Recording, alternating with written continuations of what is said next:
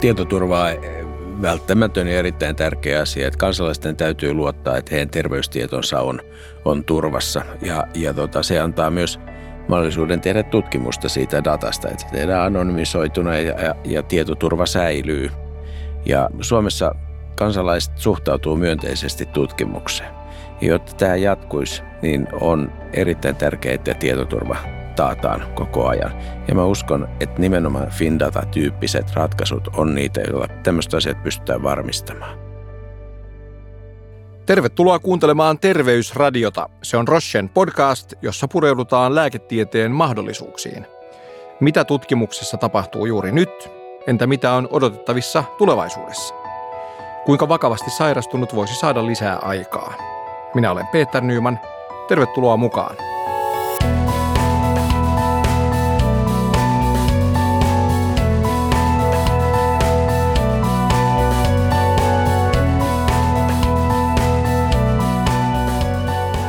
Vuosi on vaihtunut ja nyt onkin aika katsoa tulevaisuuteen 2020-luvulle. Yksilöllinen terveydenhuolto on tämän vuosikymmenen terveydenhuollon megatrendi. Mutta mitä sillä oikeastaan tarkoitetaan? Siitä, miten meitä hoidetaan tulevaisuudessa, ovat kanssani keskustelemassa Findatan johtaja Johanna Seppänen sekä Kaiku Healthin toimitusjohtaja Lauri Sippola. Ja mukana myös vakiokommentaattorimme Roschen lääketieteellinen johtaja Anssi Linnankivi.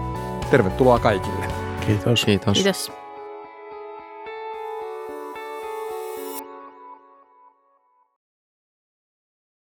Niin, tähän alkuun pyytäisin, että jokainen teistä mainitsee yhden asian, joka tulee olemaan trendi tulevaisuuden terveydenhuollossa. Eli nyt siis niin kuin mediaseksikkäitä napakoita otsikoita. Lauri.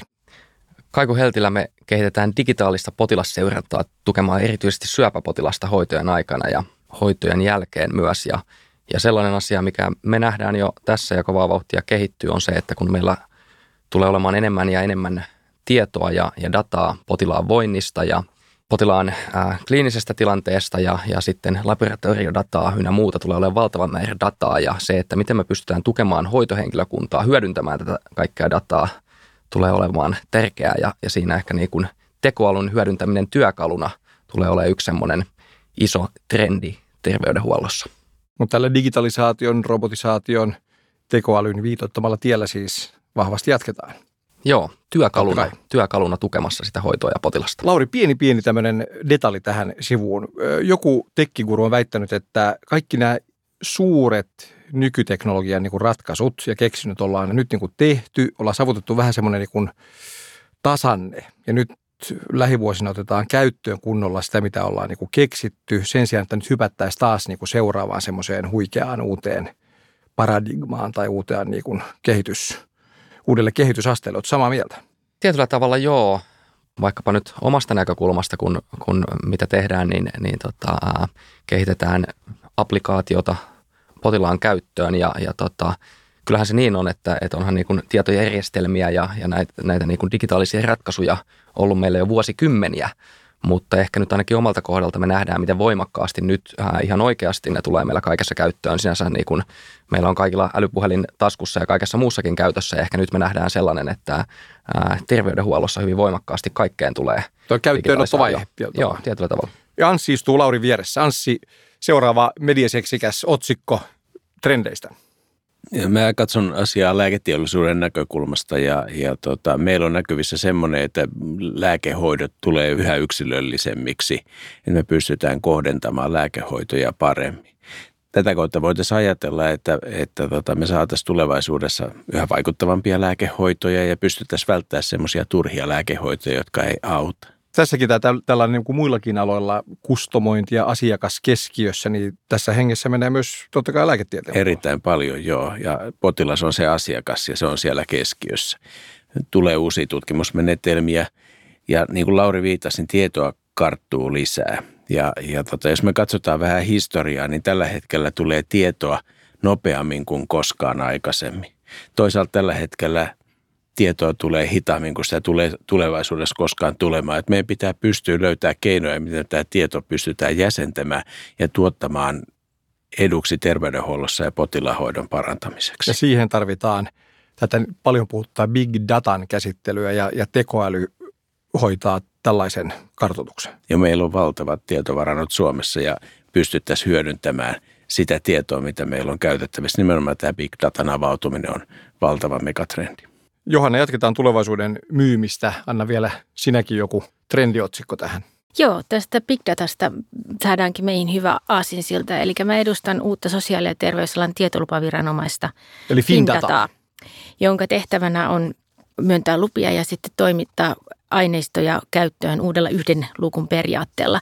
Eli meidän kautta käytännössä voi saada kaikkea sosiaali- ja terveydenhuollossa päivittäin syntyvää aineistoa, mutta myöskin sitten näissä meidän kansallisrekistereissä olevia tietovarantoja käyttöön. Ja, ja siitä näkökulmasta katsottuna, niin, niin uskon, että datan käyttö ja sen hyödyntäminen ja julkisilla varoilla kerättyjen tietovarantojen hyödyntäminen tulee lisääntymään – varmaankin mennään aika paljon täällä digialueella. Tekoälyä opetetaan tekemään diagnooseja ja, ja tota noin, niin laskemaan lääkkeisiin liittyviä asioita ja muuta. En kuitenkaan usko, että se tekoäly tulee ainakaan vielä tällä vuosikymmenellä korvaamaan hoitohenkilökuntaa, että, että siihen niin kuin tueksi, tueksi varmaan enenevässä määrin – niin tässä pitäisi varmaan ajatella just, että siis sekä että mieluummin kuin että joko tai, vai mitä? Niin, ju, nimenomaan juuri näin. käytössä. Juuri näin. Ja sitten sit toinen niin kun, nyt ihan ilmeinen asia, mihin, mihin meillä voidaan dataa käyttää, on tämä vaikuttavuuden tutkiminen ja vaikuttavuuden arviointi, joka tulee ihan uudella lailla tarkast, tarkasteltavaksi nyt tämän niin kun täsmä, täsmälääkityskeskustelun ja, ja niin kun, eriytyvän terveydenhuollon näkökulmasta. Meillä tulee olemaan entistä pienempiä, pienempiä nämä niin kuin täsmälääkittävät ja hoidettavat potilasryhmät, jolloin meidän täytyy miettiä ihan kokonaan se, että miten me tullaan saamaan evidenssiä ja vaikuttavuusarviointia näistä hoidoista – ja priorisointikeskustelu, me eletään yhteiskunnassa, jossa resurssit on rajalliset, niin, niin sitten mitä enemmän lääkkeet kehittyy ja mitä enemmän ne yksilöllistyy, niin me, me ollaan sitten jossain vaiheessa priorisointikeskusteluissa. Kuulostaa hyvältä, mutta meidän isolle yleisölle, niin avaa Johanna vähän enemmän sitä vaikuttavuutta ja sanoit myös, että, että potilas niin tulee tietyissä erityistapauksissa olemaan niin pienempiä kuin aikaisemmin. Minkä takia? Mitä tämä tarkoittaa siis? Joo, no jos, jos ajatellaan vaikka harvinaissairauksia, on olemassa useampia tosi kinkisiä harvinaissairauksia, joita Suomen kokoisessa väestössä on ehkä vain muutamalla henkilöllä. Onko nämä näitä niin Suomelle tyypillisiä sairauksia vai ylipäätään siis Niitäkin, siis mutta sitten myöskin sellaisia, joita muuallakin maailmassa on, okay. mutta sellaisia hyvin harvinaisia. Ja moni niihin ei oikein ole, ole lääkitystä olemassa. Ja jos sitten joku lääke löydetään, niin sitä on monesti, on jo nyt tapahtunut, että sitä ikään kuin käytetään vähän – lievemmin tai höllemmin perustein kuin suurempiin kansantauteihin käytettäviä lääkkeitä. Eli sitä tutkimusevidenssiä ei vaadita niin paljon. Nyt jos me ajatellaan, että, lääkehoito erillistyy ja, ja täsmäytyy, niin silloin nämä ihmisryhmät, joita yhdellä tietyllä lääkkeellä tullaan hoitamaan tietyn diagnoosin tietynlaisessa alisairaudessa, niin tulee olemaan aika pieniä, jolloin me, me tullaan siihen, että meillä ei ole tilastollista voimaa tavallaan kerätä sitä näyttöä niistä vaikuttavuuksista, onko niitä vai ei. Ja meidän täytyy miettiä ihan uudestaan tämä niin vaikuttavuuden arviointi. Ja miten, miten se voisi olla? Voitko tämä on ihan aito, jonkun... aito kysymys, aito kysymys että tota, miten se tullaan jatkossa sitten se näyttö siitä vaikuttavuudesta ja myöskin sitten taas resurssien käytön perusteltavuudesta hoitamaan. Lauri Lanssila on vastaus tähän No ei, ei vastausta välttämättä, mutta ehkä tästä niin kuin siitä vaikuttavuuden arvioinnista, niin, niin yksi asia, mihin suuntaan varmastikin mennään, ää, on tällainen enemmän niin kuin reaaliaikainen vaikuttavuuden seuranta, mikä tulee juurikin siitä, että, että kun on mahdollista digitaalisesti ää, monitoroida vaikkapa potilaan tilaa koko ajan, se ei ole pelkästään kiinni siitä, että potilas pääsee käymään hoitohenkilökunnan luona kolmen kuukauden välein tai kuuden kuukauden päästä, vaan itse asiassa – potilas voikin olla yhteydessä hoitohenkilökuntaan koko ajan, niin silloin sitä vaikuttavuusseurantaa pystytäänkin teke- tekemään enemmän reaaliaikaisesti. Tämä ehkä muuttaa koko lääketutkimusta pidemmällä aikavälillä jossain määrin. Ja semmoinen, minkä ehkä haluan tuohon vaikuttavuus- ja, ja täsmähoitoihin tuoda näkökulmana on, on se, että, että osana tätä vaikuttavuuden arviointia niin varmasti tulee korostumaan potilaan elämänlaatu. Eli, eli tota, aikaisemmin ehkä lääketutkimusta on pitkälti katsottu siitä näkökulmasta, että mikä se niin kuin lääkkeen teho on kliinisesti, mutta, mutta ja jos puhutaan vaikka niin syöpähoidoista, niin mikä se tota, potilaan vaste on, mutta, mutta samaan aikaan yhä keskeistä on se, että myös potilaalta kysytään, että miten voit, mikä on kokonaiselämänlaatu ja, ja myös se otetaan osaksi sitä, että miten arvioidaan, niin kuin, että miten lääke vaikuttaa ja mikä on hyöty. Ja varmaan myös se, että teknologia auttaa myös siinä mielessä jatkossa, että potilaalla on kotona myös teknologiaa kytkettynä itsensä tai kotiinsa, joka Kyllä. myös sitä live-tietoa lähettää. Just näin, ja, ja tarjoaa jatkuvaa tukea potilaalle asia. Joo, tällä hetkellä puhutaan paljon vaikuttavuusperusteisesta terveydenhuollosta, joka käytännössä tarkoittaa sitä, että arvioidaan sitä tietoa, mitä esimerkiksi potilaan hoidossa on karttunut. Ja, ja tota, siihen liittyy se terveystieto, mitä karttuu terveydenhuoltojärjestelmässä, mutta myös tämä potilaan raportoima oiretieto. Ja, ja tota, me tehtiin tämmöinen mielenkiintoinen pilotti, missä, missä tutkittiin erään sairausryhmän vaikuttavuustietoa.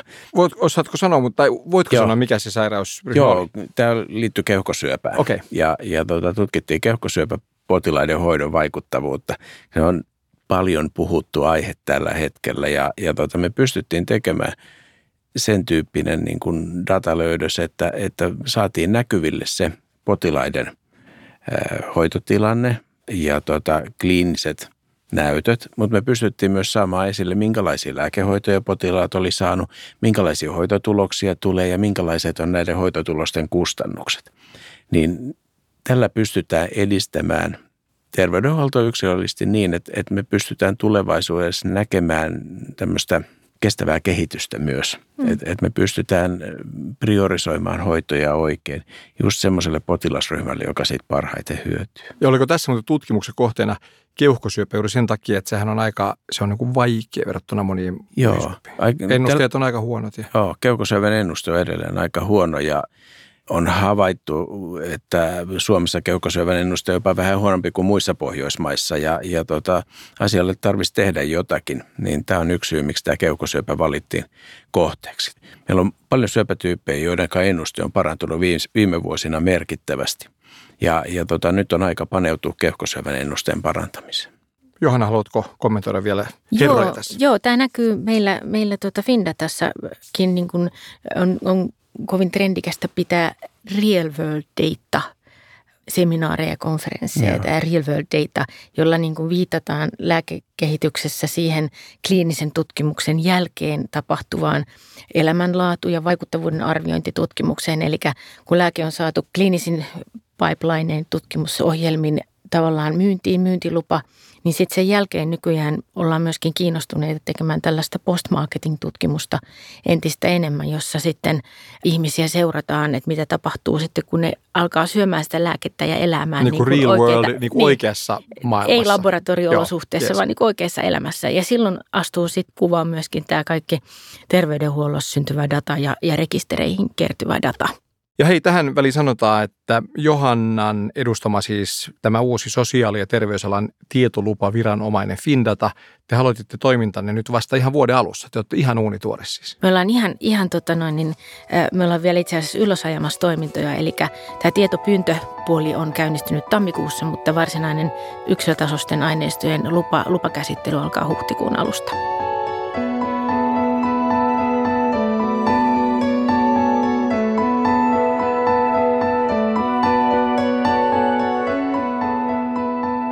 Ja vedetään vähän jo yhteen tähän asti sitä keskustelua siinä mielessä, eli että tulevaisuudessa terveydenhuollon trendit liittyvät enemmän siis tämmöiseen yksilölliseen ratkaisuun, yksilölliseen hoitoon, datan hyödyntämiseen, kuten kuulimme, yksilölliseen mittaamiseen myös ja niin edelleen. Jos nyt katsotaan kokonaiskuvaa, niin, niin sanokaa vielä, miten Suomessa omaksutaan näitä trendejä. Ollaanko niin kuin edelläkävijöitä vai ollaanko perässä hiihtäjiä? Paljon puhutaan siitä, että Suomi on tai riippuu ketä kuuntelee, Suomi on edelläkävijä tässä uudessa teknologiassa ja jossain taas me ollaan perässä hiihtäjiä. Kyllä Suomi on ollut tosi hyvä maa meille lähteä tällaista terveysteknologiaa kehittämään ja, ja siinä ollaan edelläkävijöitä tämä toisiolaki, datan toissijainen käyttö esimerkkinä siitä.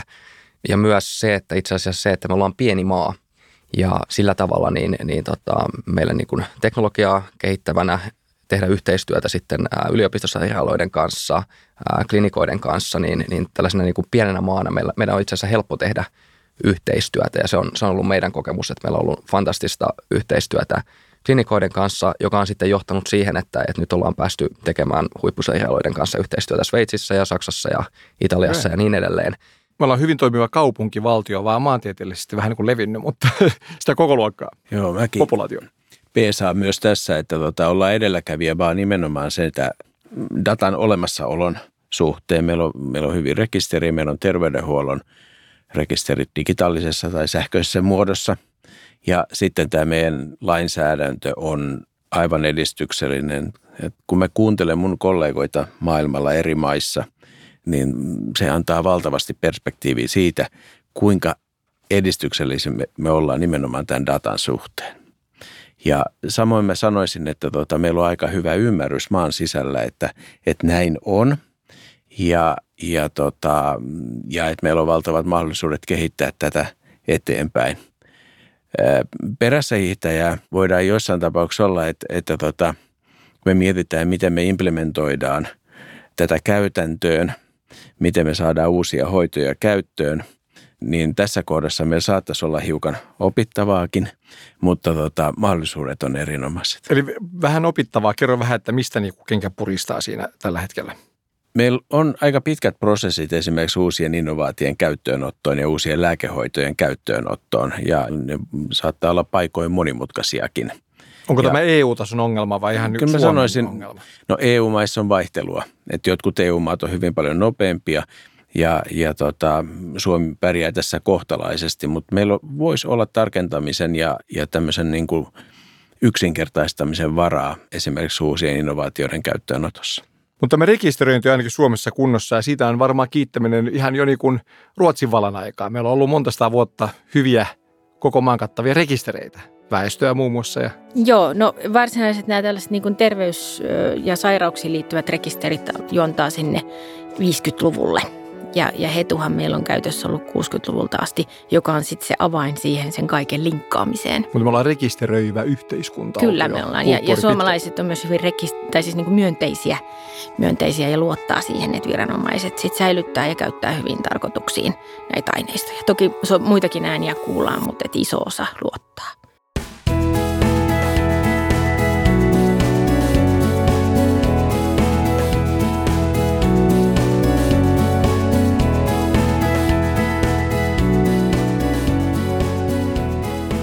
Ja meillä on studiossa parhaillaan keskustelemassa Findatan johtaja Johanna Seppänen ja Kaiku Healthin toimitusjohtaja Lauri Sippola sekä vakiokommentaattorimme Rochen lääketieteellinen johtaja Anssi Linnankivi. He mennään eteenpäin tekoälyyn ja dataan tai sen keräämiseen liittyen tietoturva-asiat nousevat aina totta kai esille. Ja Helsingin Sanomat uutisoi nyt tammikuussa siitä, kuinka sosiaali- ja terveydenhuollon potilastietojärjestelmä Apotti vaarantaa salassa pidettävät potilastiedot. Niin miten nämä mahdolliset kompastuskivet nyt sitten vältetään jatkossa? No tietoturvahan on tietenkin ihan ensisijaisen tärkeä asia, kun puhutaan terveystiedosta ja, ja, ja se on meille, meille kaikille niin kuin henkilökohtaista sensitiivistä Mutta miten tämä saadaan pelittämään? Miten se saadaan pelittämään? No teknologiakehittäjän näkökulmasta niin keskeistä on, on se, niin kuin, että on tasapainoilu aina hyödyn ja riskin välillä. Eli, eli kaikkea, mitä tietotekniikalla tehdään, liittyy tietenkin niin kuin tietoturvariskejä ja niitä pitää pitää tietenkin arvioida ja sitten niin kuin kehittää kaikin mahdollisen keinoin siten, että, että riskit minimoidaan. Samaan aikaan kuitenkin sitten on, on tosi tärkeää muistaa, että kun, kun kehitetään niin kuin ratkaisuja tukemaan potilaan terveyttä, niin mietitään samaan aikaan myös sitä, että mikä se hyöty näistä kaikista ratkaisuista on potilaalle ja, ja ää, Usein hyödyt, hyödyt äh, on, on isoja siitä, että data saadaan vaikka liikkumaan ja hoitohenkilökunta tietää, miten, miten potila, potilas voi. Eli, eli silloin ei myöskään saa niin kuin pysäyttää kehitystä sen takia, että tota, jäädään jumiin tämmöisiin niin kuin tietoteknisiin riskiä kauhuskenaarioihin. Mutta niin, niin helposti tämän, keskustelu niin, menee. Mutta jos ottaa tämän Apotti-esimerkin vaikka, niin siis sanomasi on se, että hyödyt ovat kuitenkin niin paljon näitä riskejä, epäkohtia, isommat ja riskit ja epäkohdat, ne kuitenkin niin kuin, niitä hiotaan koko ajan niin no, apot, apottian itse, itse sillä tavalla tunnen ole siinä, siinä mukana, mutta ehkä niin yleisessä kuvassa tämä on niin tärkeää muistaa, että, että, että hyödyt on myös valtavia siitä, että, että me saadaan niin parempia, uudempia digitaalisia ratkaisuja ja, ja potilaan tieto, tieto kulkemaan ja hoitohenkilökunta sitä kautta niin kuin pystyy tarjoamaan jokaiselle potilaalle sen yksilöllisesti parhaan hoidon. Tämä tulkitsin nyt Lauria, että se on vähän sama kuin lenkkeily. Se on erittäin hyödyllistä, mutta toki voi liukastua siinä just näin, just Eli näin. siis balanssi, hyöty ja riski, mutta hyödyt paljon isompia kuin riskit. Ja näin uskon. Parempaa suunta mennään on Laurin viesti siis. Antaa Johannan kommentoida myös tätä. Vaikka Joo. apotti-esimerkkejä saa myös kommentoida, no, haluaa. Mä, mä, tota, se apotti on siellä niin, kuin niin sanotun primääriaineiston käytön puolella, eli siellä niin kuin, missä aineistoa kerätään siihen tarkoitukseen, mitä sitä, mihin sitä on tarkoitettu käytettävään, eli diagnosoitiin ja hoitoon ja muun. Eli, eli puhutaan aineiston ensiokäytöstä ja toisiokäytöstä. Me edustamme tätä toisiokäyttöpuolta, eli tutkimusta, tilastointia, opetusta, tietojohtamista ja niin edelleen. Ja jos mä nyt ajattelen, mitä me ollaan tässä tekemässä, eli tähän astikin aineistoa on voinut saada toisiokäyttöön, mutta sitä on rekisterinpitäjät luovuttaneet suoraan niin kuin tutkijoiden läppäreille ja muistitikuille ja servereille säilytettäväksi. Jos mä ajattelen, että nyt meillä on keskitetty Findata, jossa niin kuin aineistoa tullaan luovuttamaan vain meidän ylläpitämään suljettuun etäkäyttöympäristöön, johon saa sitten näkymän niihin aineistoihin, mihin on lupa ja, ja tota no, niin sitä ei saa sieltä vietyä ulos, niin kyllä siinä otetaan niin kuin aivan huima, huima askel jo siitä, siinä tietosuoja- ja tietoturvan tasossa. Mitä tulee. parempaa suuntaan olla menossa siis. Kyllä, ihan reilusti. Anssi, haluatko sä kommentoida? Joo, tietoturva on välttämätön ja erittäin tärkeä asia. Että kansalaisten täytyy luottaa, että heidän terveystietonsa on, on turvassa. Ja, ja tota, se antaa myös mahdollisuuden tehdä tutkimusta siitä datasta, että se tehdään anonymisoituna ja, ja, ja tota, tietoturva säilyy.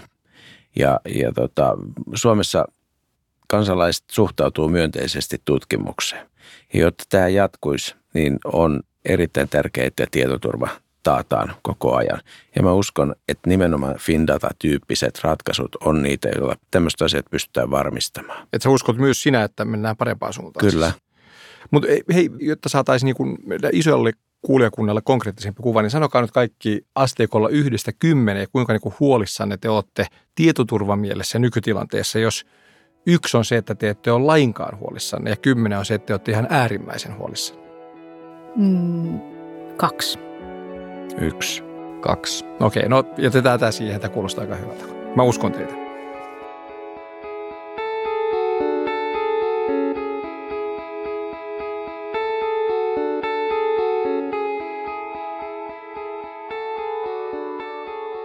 Hei, paitsi tämä esimerkki Johanna ja Anssi, josta puhuitte, niin jotain muuta esimerkkiä siitä, miten datan hyödyntäminen olisi parantanut hoitoa jonkun potilaan kohdalla. Nämä on hyviä konkreettisia juttuja. No jos ei nyt puhuta lääkehoidosta, niin, niin mä ajattelen, että näissä hoitopoluissa on, on paljon jumppaamista ja, ja, ja mä tiedän, että sitä tehdäänkin. Eli puhutaan niin kuin siitä, kun ihminen menee ensiksi perusterveydenhoidon puolelle, sitten se siirtyy siitä erityissairaanhoitoon, vaikka leikkaukseen, sitten sen jälkeen se tarvii kuntoutusta taas perusterveydenhoidon puolella, se saattaa tarvita sosiaalihuollon palveluita, et cetera. Niin tähän asti niin tieto on voinut kulkea hyvin heikosti tai lainkaan näiden toimijoiden välillä. Ja nyt jatkossa niin kun tätä tiedon kulkua saadaan, niin näitä hoitopolkuja saadaan saadaan niin kuin yksilöllisemmäksi ja paremmaksi, niin, niin siitä tulee olemaan iso hyöty. Ja kerrotaan vielä, että Anssi, tämä yksilöllisen datan lisääntyminen, niin sen vaikutukset taas lääkehoitoon ja lääkkeiden kehitykseen, josta jo puhuit, niin se on yksi näistä avaintekijöistä. Se on, se on näitä avaintekijöitä. Mä voisin ottaa esimerkiksi syöpätaudit, missä, missä tota, tulevaisuudessa yhä enenevässä määrin tehdään genomiprofilaatioita, tunnistetaan syöpään liittyvät mutaatiot – ja, ja tota, me voidaan tunnistaa silloin kunkin potilaan syöpään liittyvä mutaatio kohdentaa lääkehoito tämän mutaation perusteella. Ja tämä on niin kuin tulevaisuutta. Se on orastamassa jo nyt, mutta tulevaisuudessa... Monta vuotta puhutaan tästä? Tämä on kehittynyt valtavan nopealla vauhdilla ja mä uskon, että muutama vuosi, tämä vuosikymmen on semmoinen, jolloin tämä mullistuu. ja sitten mä haluaisin nostaa tähän, tähän kanssa tämän My Health, äh, My Data-aspektin äh, tähän keskusteluun. Meillä on nyt oma kanta aloittamassa, johon kansalaiset voi tallentaa. Eli puhutaan laitteista, äh, pulssimittareista, unimittareista, syke, lämpötilamittareista, joita enenemässä väärin kansalaiset käyttää. Ja se on hyvä asia ja se varmaan tulee niiden kohdalla, ketkä niitä käyttää, niin parantamaan heidän mahdollisuuksiaan hoitaa itseään. Ja sitten taas tähän asiaan liittyy myöskin tämä hyvinvointikuilu, eriarvoistumisasia, että sitten meillä on toisaalta kansanosa, jotka ei voi tai halua tai jostain syystä kykene näitä laitteita käyttämään. Ja tota, siinä on niin kuin tällainen segregaation Joten siinä tarvitaan apua. Asiassa. Siinä tarvitaan apua. Niin, niin, ja resursseja. Onko muuten paljon dataa tullut jo, kun puhuit näistä ihmisten itsekantamista no, mittauslaitteista? Tämä, käsittääkseni tämä omakanta, se ei ole vielä alkanut, että se on tässä keväällä alkaa Mutta se dataa on kerätty kuitenkin siis jo? jo tai... Kansalaiset kerää sitä ja sitten voi alkaa sinne syöttämään sitä, joo. Voisin vielä niin kuin loppuun tässä kaikessa niin kuin datakeskustelussa ja tulevaisuuden visioinnissa, niin sitten lopultahan keskeistä on se, että mikä se hyöty on potilaalle ja se, myös se niin kuin potilaan kokemus – ja äh, olin viime perjantaina Oulussa, Oulun yliopistollisessa erilaisessa väitöstilaisuudessa, jossa oli itse asiassa tehty tutkimusta juuri tämmöisessä niin kuin, äh, vaikka niin syöpähoitojen vaikuttavuusseurannassa, mutta, mutta kaikista niin kuin koskettavin äh, ja ehkä tärkein osa mun mielestä sitä, sitä tilaisuutta oli äh, väitöksen ohjaajan kiitospuhe, jossa hän kiitti tätä väittelijää ja, ja tota, äh, otti esille postit-lapun, joka oli äh, potilaan omaisen kirjoittama palaute. Kyseessä äh, syöväpotilas ja hänen omaisensa halusi vielä, vielä kiittää hoitohenkilökuntaa hyvästä hoidosta ja halusi erityisesti kiittää, että tällainen niin kuin digitaalinen seuranta oli ollut potilaan käytössä ja helpottanut sitä kommunikaatiota tämän potilaan ja hoitohenkilökunnan välillä. Et loppujen lopuksihan se menee myös siihen, että potilaan ja, ja hoitohenkilökunnan välillä viesti vaihtuu ja kommunikaatio toimii ja se on tosi tärkeää potilaan näkökulmasta. Tämähän on rohkaiseva hyvä kuva tulevaisuudesta myös. Ja Anssi, olet meidän vakiokommentaattorimme, niin jotenkin jollain tavalla ympyrä sulkeutuu sillä, että sä saat vielä tässä viimeiset sanat, jos haluat vetää vähän yhteen. Joo, kiitos paljon. Tämä on ollut ihan loistava keskustelu siitä, mitä tulevaisuudessa voidaan datalla, digitaalisuudella, tekoälyllä, potilaan maidatalla, potilaan genomiprofiloinnilla, potilaan myöskin oirekuvalla luoda ja, ja tota, kuinka me ollaan menossa semmoiseen, että me tätä tietoa voidaan yhdistää niin, että se on helppolukuista ja kuinka me voidaan todennäköisesti parantaa kansalaisten hyvinvointia ja sairauksien hoitoa. Ja tuo ääni kuului Roschen lääketieteelliselle johtajalle Anssi Linnankivelle. Studiossa myös äh, ihan uunituoreen Findatan johtaja Johanna Seppänen sekä Kaiku Healthin toimitusjohtaja Lauri Sippola.